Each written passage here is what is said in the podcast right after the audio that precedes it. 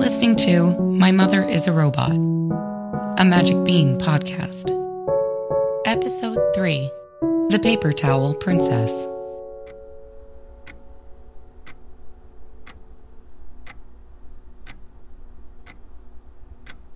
Sunday morning meetings at the Rodney Kingdom Hall are by far the worst. Tuesday night meetings are the most tolerable because we have them at Brother Updegrove's house. We get to take off our shoes and sit on couches instead of welded metal frame chairs. Tuesday meetings are a whole hour shorter, and no one really makes a fuss if I sit with my legs curled up underneath me. Afterward, our host puts out cookies, tarts, and cakes, of which I'm allowed to have one, but no more. Brother Updegrove, who is in his 80s, sips on wine, and Doris M., my mother, has nothing at all. Thursday night meetings take place at the hall and are long and mostly boring.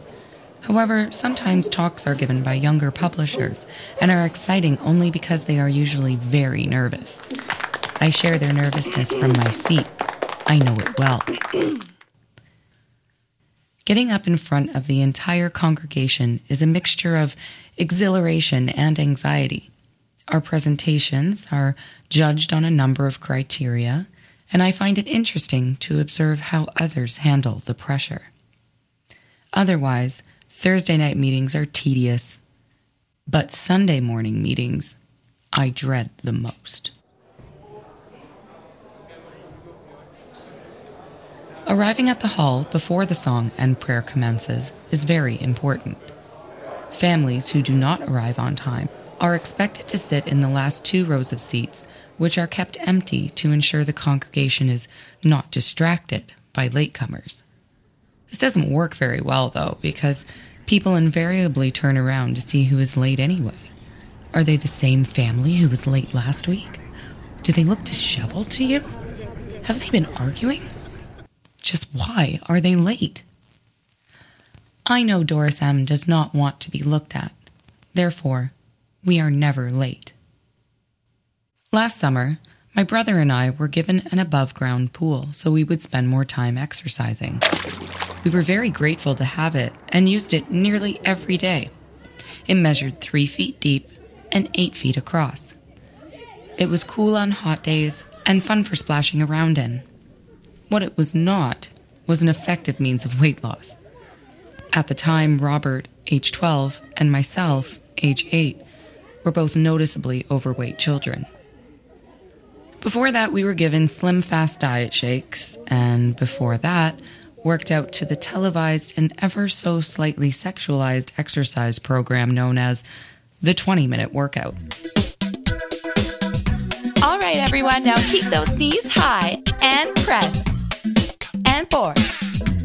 And three. Keep smiling. Two more. And one. Good job. Jeremy, who was around my age, was the only other child in our congregation that was overweight. One afternoon, he and his older brother, Nathan, were allowed to play over at our house and stay for dinner.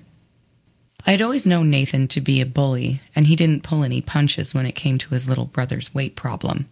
I also expected to be caught in the crossfire of a fat joke, and I was prepared for it. Besides, I thought Nathan was stupid. But it wasn't until later, after they had left, that I was caught completely off guard. And it was by Doris M. Did you see how much butter that little pig put on his bread? she asked. I shook my head no. But I had noticed.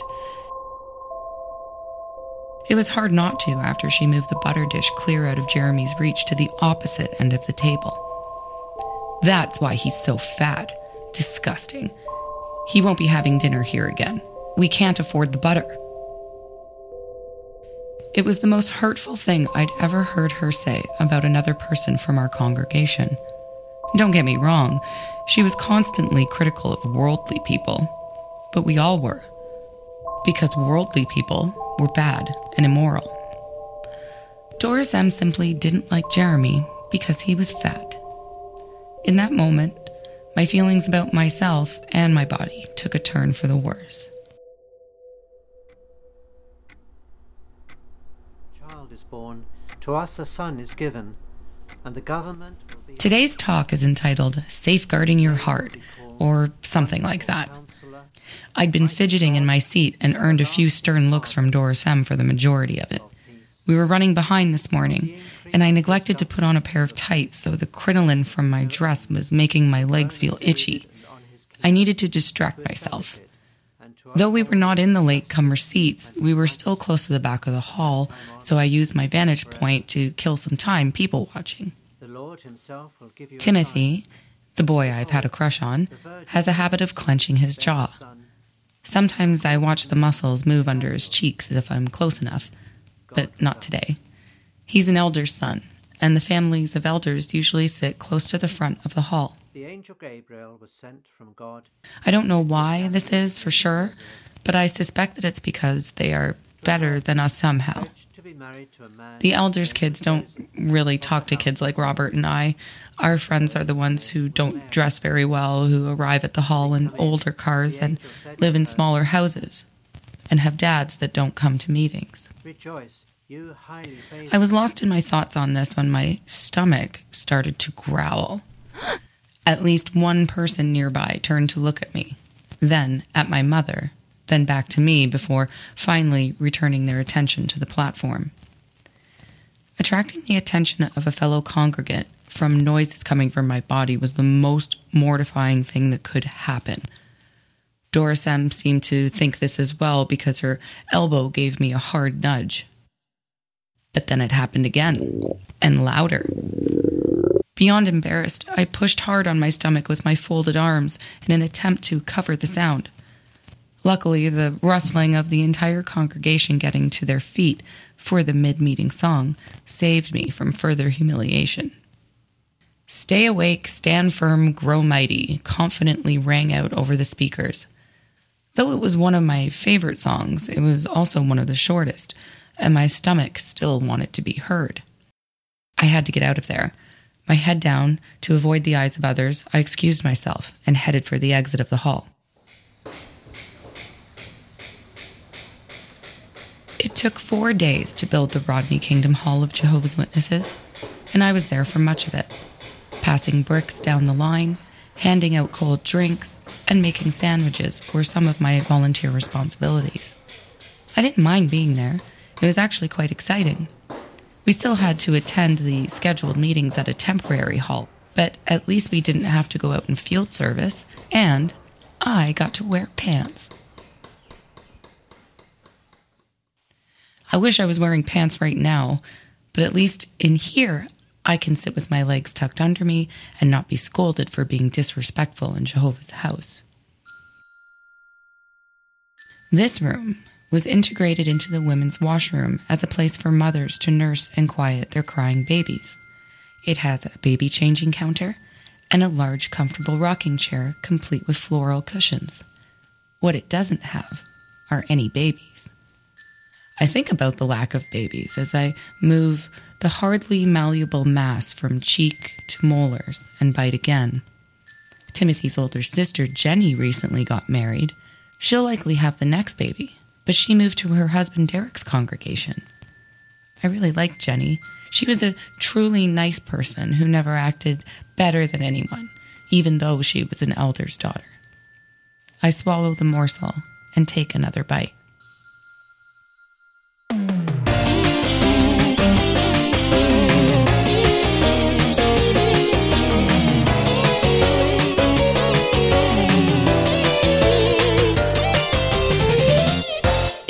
In 1985, a couple named Harvey and Marilyn Diamond published a diet book entitled Fit for Life. The diet was based on the idea of consuming compatible food groups in order to encourage health, weight loss, and disease prevention. The cover of the book is bright and depicts a diverse array of colorful fruits and vegetables. The smiling faces of both authors are portrayed next to the red block capital letters of the title. Five years after its publication, the Fit for Life book would find its way into my mother's hands and become our family's food Bible. Within a short period of time, the recommendations set out in the book became strict eating laws in our home. We were no longer allowed to drink milk or consume dairy at all. It wasn't even kept in the house unless my mother was making a trifle for a special occasion. I sort of understood why. We weren't cows after all, but I really missed cheese and sour cream. Water was not to be taken with any meal, which didn't bother me because it was, well, water. But things got a little more confusing when terms like dead and live foods were brought up, something to do with enzymes, I think. Carbohydrates were not to be eaten with proteins, not ever, because they would rot in your stomach. Doris M says that animal proteins are by far the most expensive, so I understand when they get significantly scaled back. It wasn't a secret that we didn't have very much money, but vegetables were always safe, especially when the good stuff wasn't destroyed by cooking them. I may not have understood the science of eating this way, but they were the rules in our house. I didn't like them, but I followed them. I didn't like wearing skirts to meetings either, but those were the rules in Jehovah's house, which also could not be questioned. Did I mention we only eat raw fruit for breakfast? My stomach still feels empty, but at least it's no longer vocalizing itself. How long have I been in here? Mm, my guess is about 10 minutes based on the remainder of uneaten paper towel in my hand. I decide to finish this sheet and half of one more before returning to my seat in the Kingdom Hall. I've hid in the nursing mother's room for up to 20 minutes on previous occasions. Sometimes I say I need to go number two or my stomach hurts. It's not always a lie. It is painful to be hungry, not to mention embarrassing, and eating the paper stops it. Just to be on the safe side, I bow my head as I continue nibbling.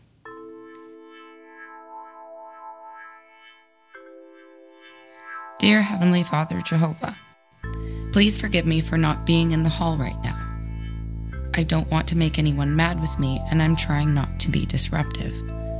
Please help me be a better servant to you and worship you for all you've done for us.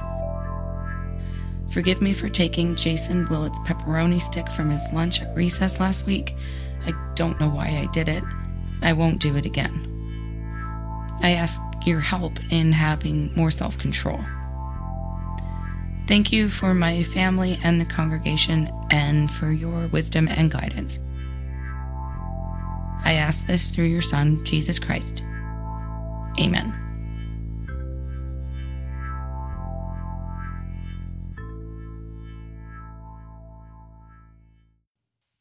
Less than a year after the Fit for Life diet book was published, it was deemed by accredited nutritionists as pure quackery. The fad diet was known to lead to deficiencies in vitamins B12, D, calcium, zinc, and iron. Harvey and Marilyn Diamond were both advocates for the natural health movement, which has been referred to as a cult with roots as far back as the 1850s. Iron and zinc deficiencies have been linked to the disorder known as pica, a compulsion to eat non food items. Paper hand towels ranking high on the list. Fortunately, this habit lasted only a few months, and no one ever knew.